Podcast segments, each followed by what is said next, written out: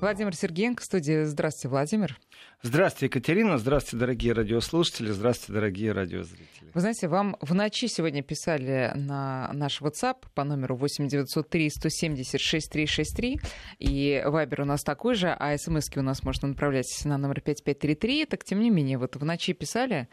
Uh, уж не помню про что, про что-то не очень существенное, но ваши слушатели, они вот ждут вас круглые сутки, понимаете? Так, это хорошо, что не частный номер стоит на странице Вести ФМ, эм, чтобы писать. Э, я рад, я рад. Я думаю, это связано непосредственно с вчерашней программой, э, которую я вел из Берлина. И я рад, что медийный след остается, потому что в Германии все еще, все еще, все СМИ все еще дальше говорят о выступлении Эгона Кренца. Так и книжку, которую он представил, и разговор, который он поднял, сыграл существенную роль. Так что э, иногда такие акции, когда доносятся до населения, правда, э, вы, вы, вы слушали вчера мой эфир, Екатерина? Нет, вы знаете, Тогда Владимир, я вас каюсь, веду в курс. А каюсь. также тех, кто вчера не слушал, что в Берлине была представлена книга Эгона Кренца. Эгон Кренц — это э, последняя глава правительства ГДР, генеральный секретарь э, социалистической единой партии ГДР, там, председатель Политбюро ГДР, он представил книгу, которая называется «Мы и русские». Мы и... не русские? Мы и русские. А, мы и русские. Мы и русские. И затрагивает э, очень такие важные современные темы, например, понятие «холодная гражданская война», которая в Германии закончилась без крови. И очень интересно реагирует медийное пространство, потому что многие говорят, ой, там слушатели остались дальше без ответов или еще что-то. Ну, волна именно ответов и вопросов очень сильна. И, например, э, вдруг ни с того ни с сего попросыпались многие политики и стали говорить, например, о приватизации 90-х годов в Германии о том, что Восточная Германия ни в коем случае не объединилась с Западной Германией, а была поглощена Западной Германией, например, в экономическо-политическом смысле. О том, как э, велась предвыборная кампания, когда на бешеные суммы для восточных немцев вдруг заклеивали там за сутки э, плакатами предвыборными улицы, площади, а у восточных политиков, которые ну, знают потребности своего народа, шансов даже не было. О том, как приватизировались, и было такое понятие тройхант, это доверенные лица, которые должны были смотреть на порядок приватизации, а также э, было такое понятие, знаете, э, вообще экономической эффективности. И вообще-то ГДР, она не была совсем такой упадшей страной индустриальной. А тут вдруг как-то все поисчезало. Так что волна идет дальше, и не только на Вести ФМ пишут, и в личные сообщения пишут, и газетчики пишут, и журналисты просят дальше аккредитации поговорить, потому что, оказывается, проснулись немцы выяснили, что у них в 90-х годах произошла приватизация, в которой обогатились определенные концерны, определенные трасты, э, народ обманули просто. Вот это вот ощущение обмана, наконец-то, оно стало э, ну, скажем, не то чтобы там очень важной повесткой, а, по крайней мере, это перестало замалчиваться. Вот прямо на глазах. Это за последние четыре дня у нас такие изменения. Еще очень интересный момент.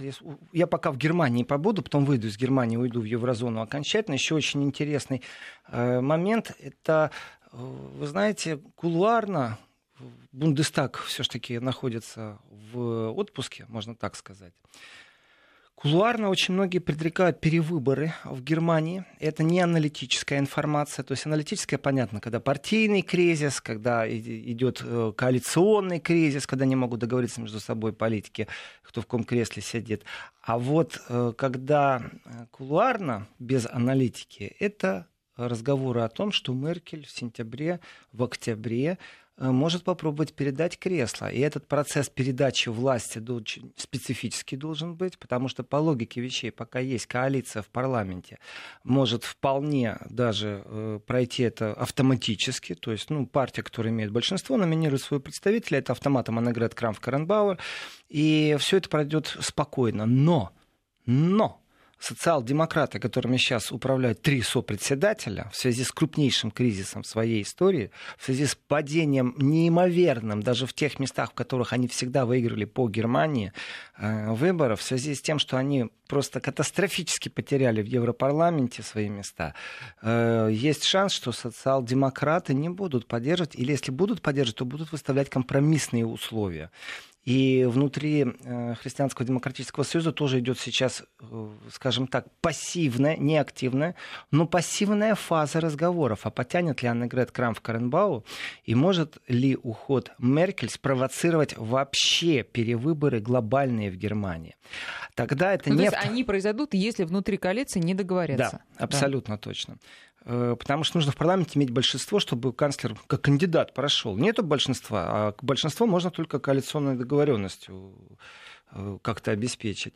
И в этом отношении тогда вот план А – это тихая передача власти. Здесь тоже нужно подготовить. Здесь нужно социал-демократов подготовить, потому что то, что Меркель сделала с Урсулой фон де Ляйн, показатель всем, опять же, социал-демократы больше всех возмущаются. То есть говорили, торговались, договаривались, играли в демократию. Бах, Меркель назначила э, своего ставленника, грубо говоря, э, в Европарламент. Ну, выборы еще будут.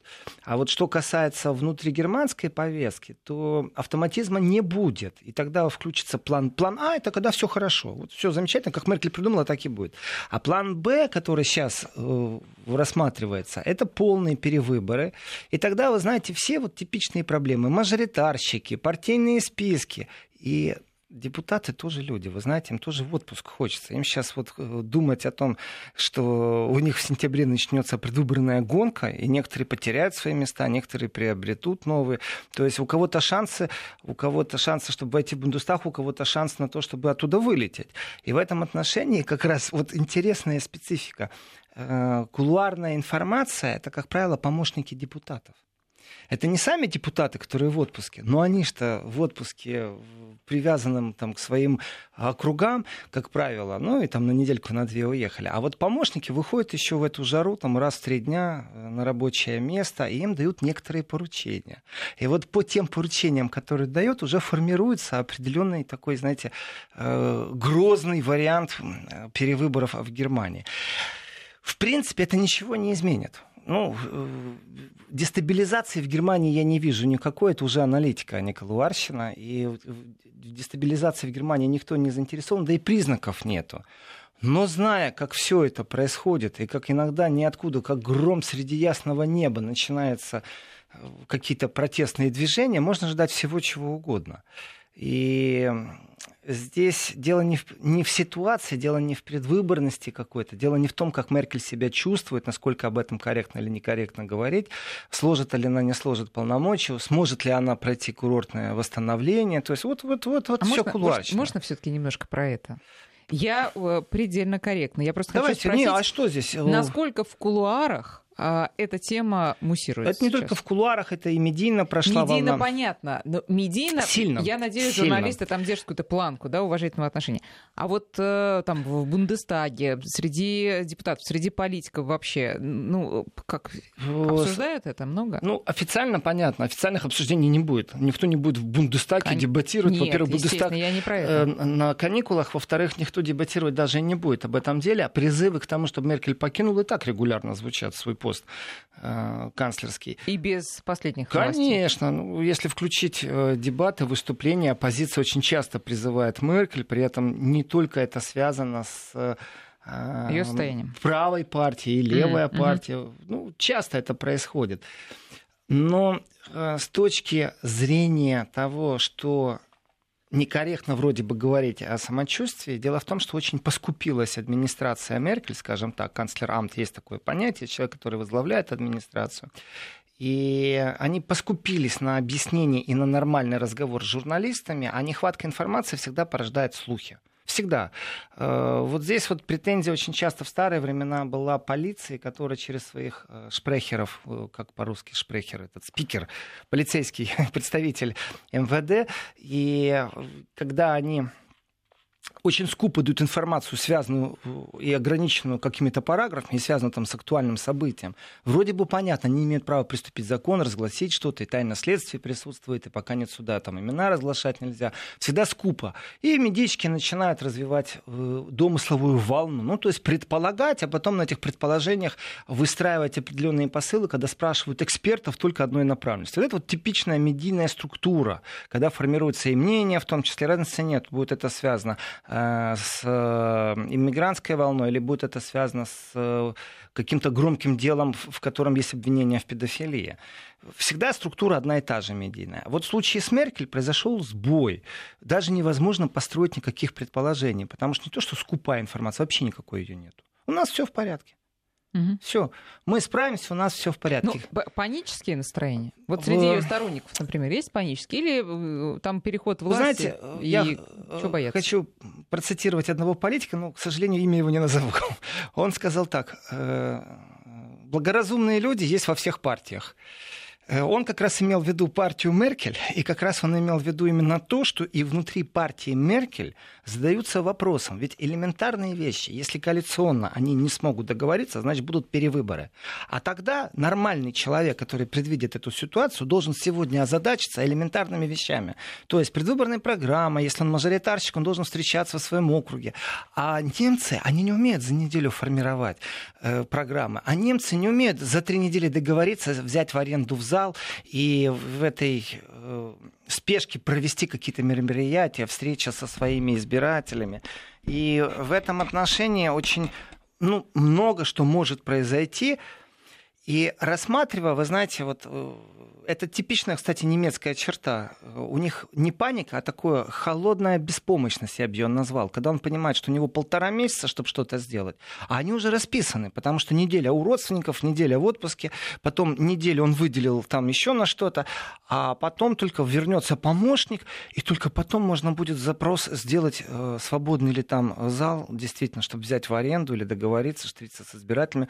И когда начинаешь говорить, технологические ребята, ну не всегда залы нужны, можно и на улице пообщаться, если есть желание. И плакатирование вещь будет разрешенная в конце концов. И никто вам не мешает заниматься ораторством. Найдите свой броневичок, свою кепочку, встаньте и принесите пылкую речь. Я сейчас, э, понимаете, да, образ Ильича нарисовал на броневике. И в этом отношении Э, кулуарно есть такая жуткая встревоженность. Вот вопрос правильный, Екатерина, вы туда послали. Есть жуткая встревоженность. Вот я, а знаете, придется ли потом вот в спешке все это делать? А вот я думаю, а Ангела Меркель, дай бог ей здоровья, совершенно абсолютно серьезно, а, не а, выйдет ли так в результате, что действительно все окажется хорошо, а, а она-то на основе этой истории сделает определенные выводы про своих сторонников. Кто засуетился и стал искать какие-то там, да, обходные пути, кто, может быть, там стал посматривать налево, а кто остался и верен. Есть такой, нет? Э, по поводу тоже очень важный вопрос. Э, здесь, э, скажем так, я вот думаю, как сейчас корректно выразиться, потому что Иногда так бывает, что источник, я сейчас дам информацию источника своего, просто будет понятно, откуда ветер дует, но ваш вопрос очень не в бровь, а в глаз прям. Э, дело в том, что у Аннегрет Крам в Каренбау существуют противники внутри партии, это факт. И дело не в том, что партия хочет э, там переосознать как-то социальную справедливость, она увлечется левацкими идеями вспомнит о том, что Карл Маркс, в принципе, э, был умный мужик и предвидел многие вещи на сто лет вперед. Нет, они останутся верными партии, но не вектору и наследию Меркеля. Это абсолютно правда. И внутри партии есть определенные мысли. Э, скажем так, вектор раздирания Германии вот в этом отношении, конечно же, после презентации книги, разговор с Эганом Кренцем, как, э, ну давайте так, то же самое, что Михаил Сергеевич для Советского Союза, Горбачев, то же самое Эгон Кренц для Германии. И Э, партия раздирается не в смысле идеи левых и правых, а в смысле вообще, куда идти Германия. Есть яркие представители, что надо бросить все на свете, вот реально бросить все. Пусть пять лет будет провис экономики, но надо перестроить германскую экономику на США.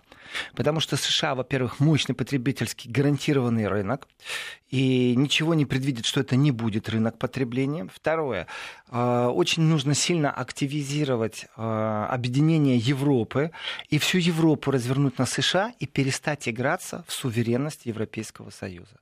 То есть мысли об армии, забудьте, нужно платить... Э, что платили Орде? Дань. Дань. Нужно платить дань в виде того, что обязывает э, США, это, например, взносы в НАТО. Э, это абсолютно такой прагматичный взгляд, но ничего здесь плохого нет. Нужно действительно выровнять э, экономический баланс, чтобы не было профицитов, дефицитов в торговле. То есть, ну, насколько покупаем, настолько и продаем, чтобы это не было существенно обидно звучит слово для США, потому что США обижаются. То есть допустить американские товары на Европу и пойти полностью на все условия, и это гарантия безопасности и процветания, хотя вначале будет трудно. И есть э, другие мнения. Это абсолютно суверенная программа, в которой Европа должна перестать от кого-либо зависеть, в том числе опасности называются зависимость Китай, зависимость Россия, Россия энергетическая, Китай промышленно-товарная, э, перестать быть зависимым от США в любом контексте. И здесь, я так сказал, если попробовать посмотреть на внутрипартийную э, чашу весов, э, там нет особого баланса. То есть нельзя сказать э, какие-то опросы, что вот 60% за этих, 40% за этих. К сожалению, такой информации нет. Но у нас есть лидеры в партии Меркель, которые очень даже четко расставляют вектора. Одни конкретно, вот скажем так, проокеанские, проатлантические, проамериканские. Э, готовы на все условия, только чтобы заключить с Америкой э, договоренности по беспошлиной торговле. Это мечта Меркель была, которую сорвал Трамп. В принципе, она, возможно, в любой момент будет. Не тогда, когда конкуренционно сравняются страны, потому что, понятно, автопром немецкий э, тяжело сегодня Америке догнать. Но с новыми технологиями, с государственными инвестициями, знаете, или с какими-то льготами, все что угодно, через 10 лет может быть все иначе настолько технологии сильно меняются, что робототехника и также визионерство нужно не забывать. Идет примерно лет на пять впереди того, что мы как потребители имеем технически и промышленно нам могут предоставлять определенные продукты, но, к сожалению, то энергетически не могут их э, никак, то политические тормоза никак не могут довести до потребителя. Элементарная вещь — сеть 5G полностью технологически ее можно запускать. Тогда кабельный интернет исчезнет. А кому лицензия будет принадлежать? Тем, у кого кабеля в руках. То есть элементарные вещи, борьба титанов на разных уровнях. И в этом отношении обновления технологические, которые происходят, они не гарантируют процветание государства. Уже на 10 лет уже гарантии нет. И Германия может стать провинциальной в этом отношении. Вот просто она будет неконкурентно способна. Для этого нужно не расслабляться. Для этого действительно нужен суверенитет. И вот здесь вот наследие Меркель какое? Когда сильный лидер, ну это все знают, это в любой стране так, когда сильный лидер, происходит определенное, вы знаете, э, ну, чувство растерянности появляется, определенные надежды всегда существует. Если не он, то кто? Меркель абсолютно сильный лидер, долго была у власти, многие годы. И наследие Меркель может превратиться, и вот здесь вот внимание, то же самое, что и у социал-демократов, то есть появится сопредседательство, потому что сегодняшний генсек партии может не справиться с внутрипартийными раздорами. И тогда мы увидим ослабление партии, и тогда мы увидим действительно перевыборы. И вот здесь вот, опять же, кулуарно, то, что я сейчас скажу, но мысли разные есть. Если социал-демократы уходят из коалиции, то, в принципе, можно технически, очень интересный момент, можно технически оставить кандидата, но нужно найти партнера, который имеет ну, не меньше голосов. А здесь даже речь может идти о том, что 2-3 человека из левых партий могут из правых проголосовать за, а, это называется, компромиссный э, кандидат. Э, как правило, что-то обещается, но место в комитетах, подкомитетах. Э, и оппозиция, которая говорит, мы там генеральную линию ведем, будем голосовать против, проголосует за.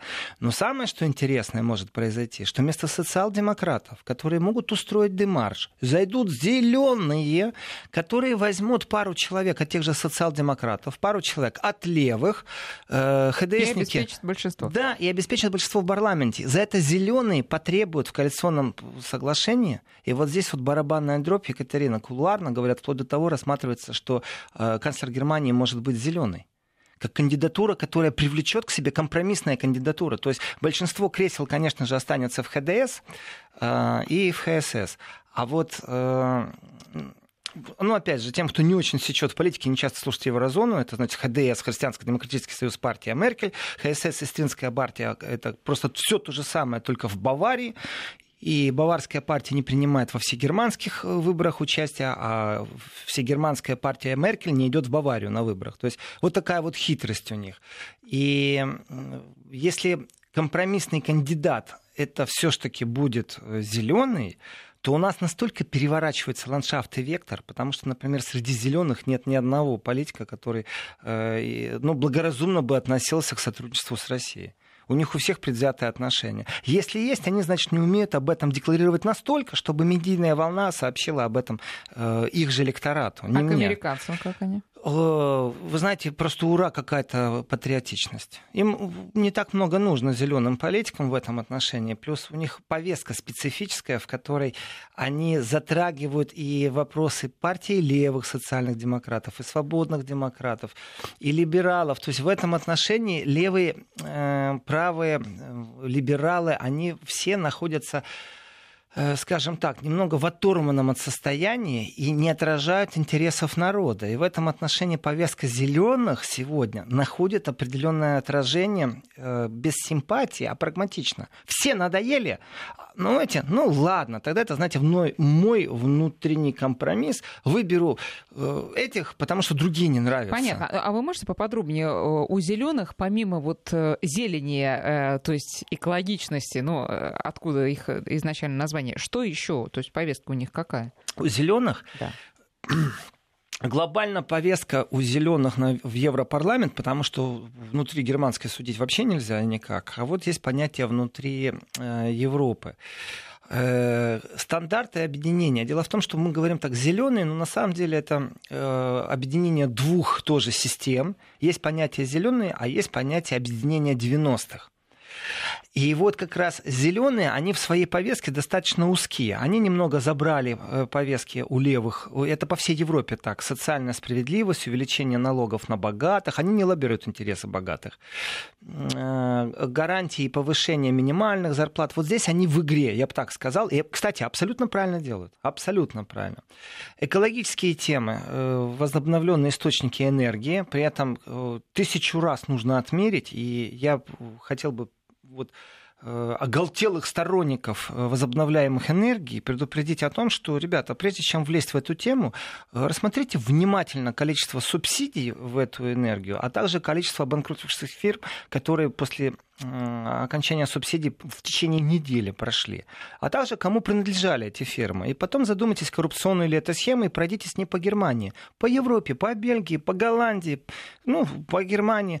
Появляются ветряные мельницы, появляются те, кто эти мельницы делают, и почему китайские ветряные мельницы не могут конкурировать с немецкими, хотя в четыре раза дешевле. Мы говорим о суммах от э, полумиллиона э, евро. Ну, вот в таком духе. Э, атомные электростанции, угольные электростанции. Вот от всего этого зеленые хотели бы избавиться. Благое дело для планеты, другое дело, за счет кого это делается и э, их методы. И самое главное, их повестка, кроме возобновленных э, источников энергии, конечно же, это минимализировать потребление нефти в любом виде. Это их максимальное требование, я бы так сказал. Сейчас мы сделаем перерыв на новости, а потом вернемся к разговору. 11.34. Владимир Сергеенко продолжает программу Еврозоны. И вот вопрос э, из Самарской области от слушательницы, которая жила в Германии. Очень любит, Владимир, вашу программу. И спрашивает, Спасибо. насколько политика фрау Меркель отражает интересы простых немцев. Не насколько. Очень коротко. А каких немцев э, она отраж... ее политика отражает взгляды? Э, иногда, ощущ... иногда ощущение, что политика Меркель отражает только политику Меркель. Есть действительно списки ее невыполненных обещаний. Тогда бы ее партия не прошла в Бундестаг. Э, ну, я бы не сказал, что отражение э, политики вот простого, желаний простого человека как-то влияет на прохождение партии. То есть вот вы сейчас, Екатерина, такую логику даете, что если бы они были оторваны от народа, то они вряд ли бы завоевали большинство в Бундестаге. Ну да, это не а всегда я, А я говорю, что нет, к сожалению, это не так. Вот здесь нету прямолинейной связи уже давно человек или политик, который действительно будет отражать э, мнение народа, это еще не значит, что он пройдет Бундестаг. У нас есть предвыборные технологии. И посмотрите, у кого СМИ в руках. Посмотрите, как формируется пространство. Посмотрите, как подготавливается заранее. Профессионализм заключается не в том, что приехала какая-то партия на какую-то территорию, создала кучу рабочих мест, построила детские сады, школы, детские площадки, сделала такой маленький рай. Нет, абсолютно к этому же давно не сводится. Э, предвыборная политика не сводится к тому, что пообещали э, каких-то изменений в социальной сфере. Знаете, ведь очень прагматично смотрят, сколько человек э, участвует э, вот в данном регионе, например, Э, в программах по, там, по защите населения как самых бедных слоев. Пообещайте им, что вы на 3% им поднимете минимальный Э, социальное пособие, ну и получите вы сколько? 3% населения. Это очень хорошо, но в глобальном смысле слова. Ну так может их стоит отдать и заняться другим, например, разговором с профсоюзом, а не с, конкретно с простым человеком. И договориться, чтобы профсоюзы вывели своих э, людей на демонстрации в поддержку, чтобы проголосовали. И вот здесь предвыборная технология, то, как это освещается, вы знаете, давным-давно, уже давно Меркель не представляет простого немца. Давным-давно оторвано. Иногда ощущение, что это раз разные взгляды. Э, а вот ее своеволие, то, что она хотела и то, что она делала, оно присутствует. Иногда это хороший момент, иногда плохой. Давайте так. Э, какое отношение имеет простой немец, вот действительно, к Северному потоку-2? Вот элементарный вопрос. Ну вот какое? Да никакое на самом деле э, это не связано со всей Германией, это не связано с рабочими местами в таком глобальном контексте. А если вы возьмете определенные концерны, э, определенные трасты, знаете, то очень много зависит в экономике Германии. Но ведь это нужно объяснить э, простому немцу. И в этом отношении, э, пока будут объяснять, вступят в борьбу, между прочим, и американцы, которые имеют тоже много денег, и, и ученых они имеют, и обоснуют, почему Северный поток-2 нельзя. Еще подключат кричалки всякие разные политические из стран Балтии Украины, там еще Польшу приведут, и будет такое, знаете, конфликтная ситуация в СМИ. И опять же, вот простой человек, он какое к этому отношение имеет? Да никакое, на самом деле. Его интересуют простые вещи простого человека. Так вот, одно из требований к Меркель, вот простых людей. Это чтобы в прессе давали возможность действительно и иные точки зрения высказывать. Тот демпинг, э, послушайте альтернативу для Германии. То, как демпингуют, то, как снижают, то, как действительно уничтожают иное мнение. Э, для этого нужно просто съездить э, в Саксонию и поговорить с простыми людьми, не с политиками. И простой вопрос. Вы чувствуете себя, есть такое слово немецкое, нации. Это сокращение от слова нацист, нацизм. В немецком языке много таких сокращений, в том числе вот к Меркель относится не мутер, а мути. То есть, ну, сокращение такое ласковое слово, то есть нацистик, понимаете, если попробовать перевести. И чувствуете ли вы себя нацистиком? Вот, ну, и послушайте, что простые люди говорят. Они безумно оскорблены вообще Меркель. Они, э, им не нравится то, как освещение происходит в прессе, что у них нет возможности высказаться, что прямо у них целый регион, такое мнение, что там одни нацисты живут. Они очень возмущены этим. Э, и пойти куда-нибудь в благополучный район, э, где-нибудь там, скажем, на границе Баварии и Австрии.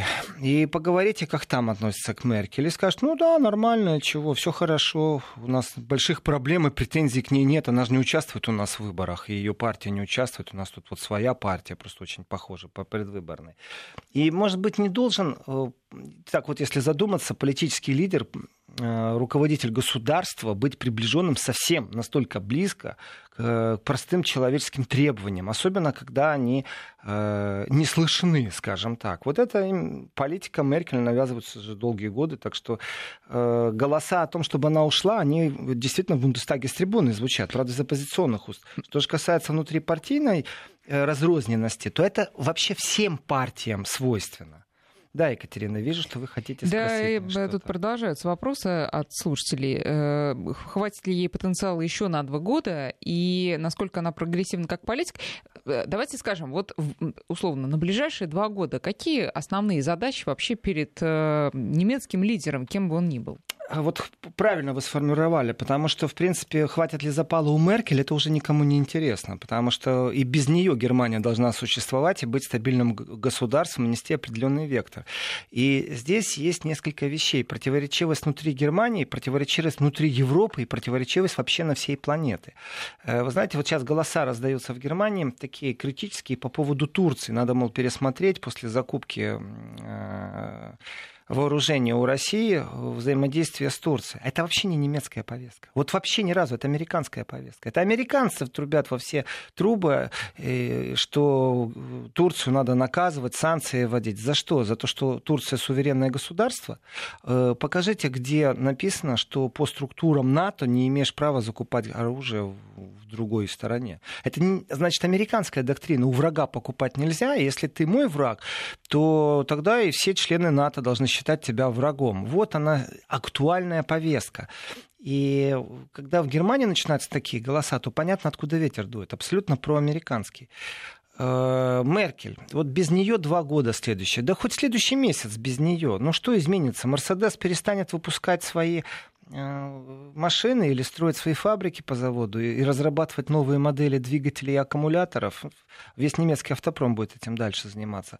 Э, другое дело, что Германия при Меркеле при этом мы можем смело констатировать факт, что после появления Макрона Германия очень сильно сдала именно в европейской повестке как лидер. Очень сильно. Это связано не с ослаблением Меркель, а это связано с определенной конкурентностью, э, с манерой, политической манерой ведения переговоров, а также с жестами, которые делал Макрон.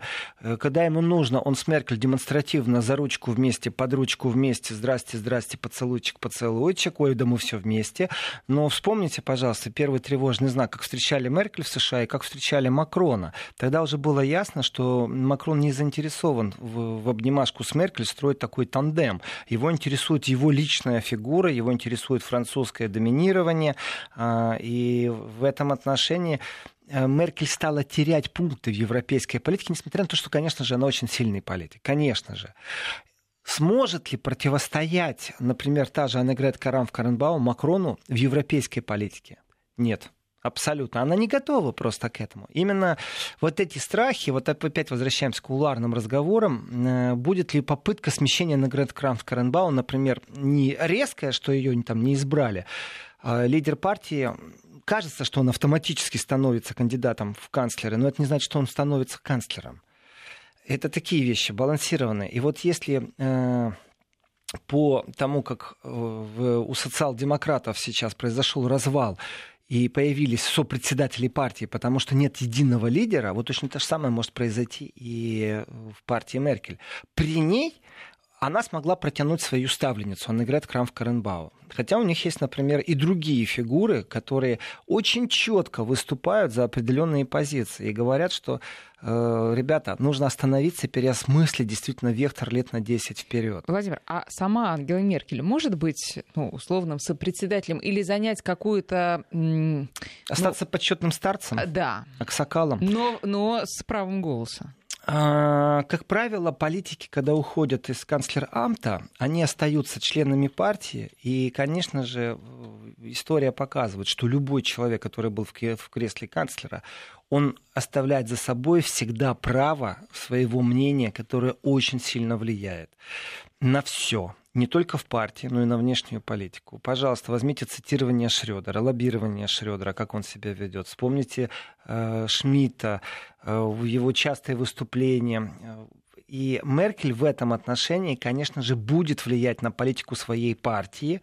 И это будет ее личный выбор, насколько она захочет вредить партии и толкать дальше свою линию, потому что партия тоже может отвернуться, если она не будет беречь имидж партии. А перестройка в партии, ведь э, ХДСовцы потеряли свою консервативность уже давно. Вот э, конфликт в Германии, вот здесь вы меня спрашивали по поводу зеленых. Э, к чему э, зеленая политика сводится? Ну, Сейчас у... мы давайте перерывчик. Давайте. Малюсенький. А потом зеленым. Еврозона.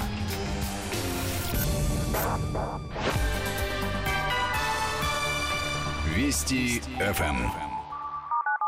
Ну вот и, и все, собственно. Так. Смотрите, Екатерина, э, вот если нарисовать красками карту Европы и э, попробовать накладывать цвета партии, вот зеленые, зеленые, там, вот в Германии такие относятся всегда. Почему там называют флаги стран? Потому что каждая партия как бы взяла на себя определенный цвет, вот оттуда там вырисовывается там, флаг Ямайки там, и многое-многое другое. И если взять карту и нарисовать на ней красками те партии, которые есть, то когда зеленая зайдет на желтый, то это уже будет не зеленая. И в этом отношении очень часто говорят, что вот примерно так и функционируют повестки политические. Например, э, ключевые принципы партии зеленых. Экология. Ну, понятно, зеленая экология здесь не обсуждаем. Насколько они радикальны в экологической повестке? Насколько они готовы терпеть? Есть такие вот ультрафанаты футболисты, есть ультралевые автономы, которые громят, э, поджигают дорогие машины, есть хаоты. А вы знаете, что есть зеленые, тоже очень агрессивные? столкновение полиции с зелеными, э, когда идет э, транспорт, который называется Кастор транспорт, это ядерные отходы из французской атомной электростанции везут в Германию для захоронения. Так вот, люди привязывают себя цепями к железнодорожным путям, чтобы только помешать этому поезду или сделать его продвижение настолько дорогим, чтобы правительство Германии переосмыслило свою политику. Ну, мол, сожгли французы ядерное топливо, пусть они и хоронят, а то как-то хитро получается. И там и бои с полицией, и слезоточивый газ, и действительно с интервалом в пару километров полиция долж, должна предпринимать какие-то меры, и это увеличивает просто стоимость. Не просто поезд прошел и все. Это из года в год повторяется. Иногда этому сильно придут медийное внимание, иногда не сильно эти протесты. Но, в общем, у зеленых есть и своя гвардия, скажем так, экологическая. Пошли дальше. Социальная справедливость. Здесь зеленые воруют у социалистов, у левых партий повестку. И не забываем, у правых партий они тоже воруют повестку. Дальше. Народная демократия. То есть, ну, прямые выборы, разговоры, и мы будем представлять электорат. Вот здесь вот ваш вопрос перед этим, Екатерина, насколько Меркель, точнее, наши радиослушательницы, насколько Меркель соответствует вот э, интересам простых немцев, я скажу так. Вот зеленые как раз говорят, вот не верьте никому им. Они уже зажрались, они все такие политики оторванные. Вот мы настоящие народные. Они на этом хорошо играют, кстати, и не стесняются играть. И, ну, скажем, э, они даже по внешнему виду всегда себе изображают таких простых, знаете, то есть там министр иностранных дел Йошка Фершер зеленый, э, его вид это э, не галстук и пиджак, а джинсы, свитерочек, вот, вот он имидж зеленых, то есть поближе к народу. Э, потом давайте так, ведь есть еще понятие децентрализации, есть понятие постпатриархальных ценностей, там чего только нет. Но есть один очень интересный взгляд. Это взгляд в будущее у зеленых. Ну вот здесь вот они, конечно же, впереди планеты всей. Даже вызывает иногда симпатию. Но на самом деле это все ложь, к сожалению.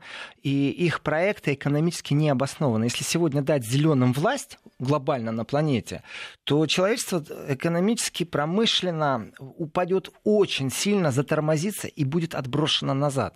Потому что они настолько э, иногда в своих ультраинтересах выстраивают определенные вещи, что, в принципе, нужно остановить практически там половину электростанций и половину производства. Все это вредно. Э, готов ли человек идти простой на это? Нет, конечно. И вот здесь, конечно же, когнитивный диссонанс. Говорят одно, делают другое. И они хороши как оппозиционеры. Они хороши иногда на определенных кусках. Э, там потепление климат, э, действительно охрана животных вымирающих, вы знаете, электростанции, которые не дают, машины, которые не портят воздух. Ну, все замечательно, но это маленькие кусочки. Глобально, когда они радикальные зеленые, во-первых, с ними невозможно говорить. Вот просто невозможно. Э, очень часто их сравнивают идеологию зеленых с фашизмом, что на самом деле это переоблицованный фашизм с точки зрения ну, такого восприятия а, как э, полное отсутствие доминирования демократических норм. В этом отношении это часто говорится, тема табу считается. Но вот кулуарно зеленых часто так оскорбляют, тоже нужно об этом говорить. И есть у них замечательная повестка, между прочим. Это у зеленых. Это полностью их неприятие, например, экспорта оружия. Вот как раз зеленые категорически против. Это единственный пункт, в которых я им симпатизирую. Вот единственный, все остальное их заносят.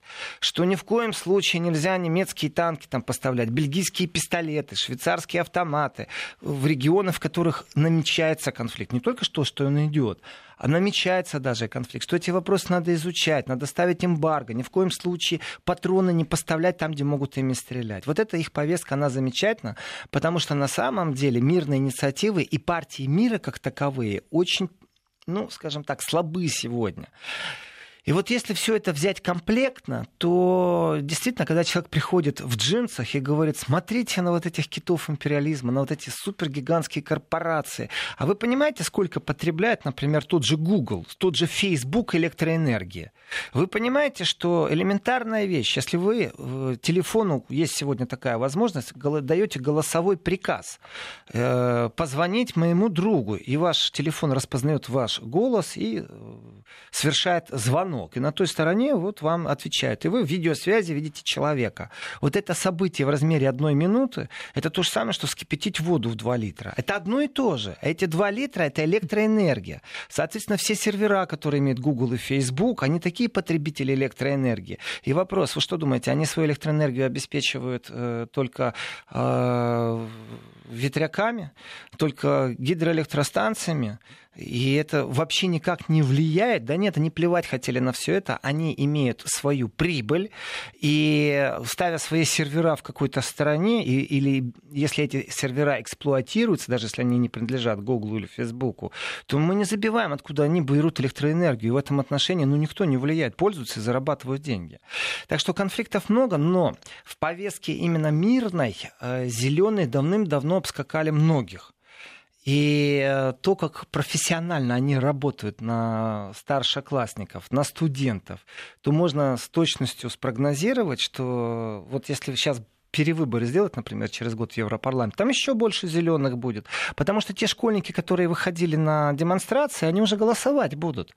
И в этом отношении, конечно же, партии, которые не входят в парламенты, которых отбрасывает лекторат, потому что повестки ну, практически как фантастика звучит, они оторваны от реальности, то взять паузу, воспитать целое поколение, чтобы потом прийти к власти, о, ну, для ну, меня... Вы знаете такие примеры, что партии так поступали? Да, это, пожалуйста, зеленые. Посмотрите, как школьники выходили сейчас на протесты по всей Германии, как это финансировалось. Вы не думаете, что это вот, знаете, так ура, флешмоб произошел. Там есть и философия, идеология, даже тот, кто все это финансировал. И там есть мозговые центры, То есть например. они готовы ждать ради грядущих результатов. Журналисты уже расследовали определенные вещи, и когда подключаются именно конкретные мозговые центры, которые существуют, вы знаете, их не так много в Европе, их не так много на планете, которые имеют громадные громадное финансирование, и дело там не в Цоросе, не в Рокфеллерах, не в Конгрессе США и в Сенате, которые в определенные центры финансируют, там клуб Де Рома и многие-многие другие вещи. Когда смотришь, откуда корни растут, то ты понимаешь, насколько это технологически все было продумано, и насколько это акцентировано и привязано к новым технологиям. И действительно клево прогулять в пятницу школу э, с благородной повесткой, вы знаете, еще и родители тебя поддерживают. Э, давайте спасать спасать планету. Да, давайте. А давайте теперь посмотрим по-другому. А реально это запустить? Нет, нереально. А реально сделать так, чтобы в течение года э, отказаться в, от дизельных двигателей. И вот здесь такая пауза. Uh, да, автопрому немецкому было очень тяжело от многих вещей отказаться.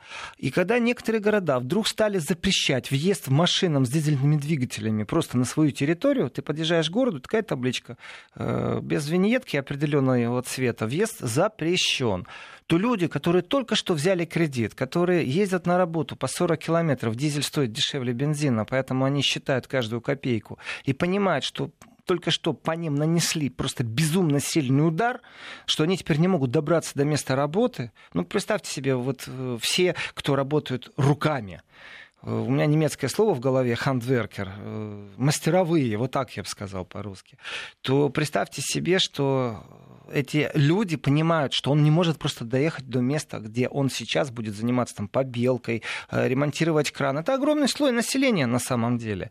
Э, и как без них жить? Удар кто нанес? Зеленые как нанесли? Они удар нанесли муниципально, не глобально запретили, а в каждом маленьком городишке стали выстраивать свои правила. Вот он, пожалуйста, удар. Это все продуманные вещи, при том технологические. И когда рассматривают кулуарно сейчас, да, а вдруг зеленых социал-демократов Германии выкинут, и нужно взять зеленых и еще договориться с тем, кто симпатизирует их повестке, пару левых, которые договорятся с зелеными о том, что, например, э, в страны э, Персидского залива не будет поставок оружия немецкого, ну, поэтому они проголосуют, то мы можем увидеть действительно, это я не считаю фантастическим, канцлером или вице-канцлером зеленых.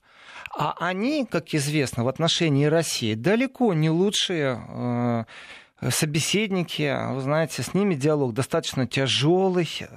Я не знаю сейчас ни одного политика зеленых, который бы прагматично смотрел на отношения от Лиссабона до Владивостока, выстраивая экономическое будущее. То есть здесь у нас очень много проблем накапливается, и в этих проблемах, ну, я даже компромисса не вижу в ближайший год-два. Поэтому э, даже не кулуарно, а просто, я бы сказал, тревожненько, тревожненько в этом отношении. Сейчас мы давайте сделаем перерыв. Сейчас будет прогноз погоды на завтра и новости. Ну, а в следующем часе вернемся в программу Еврозона.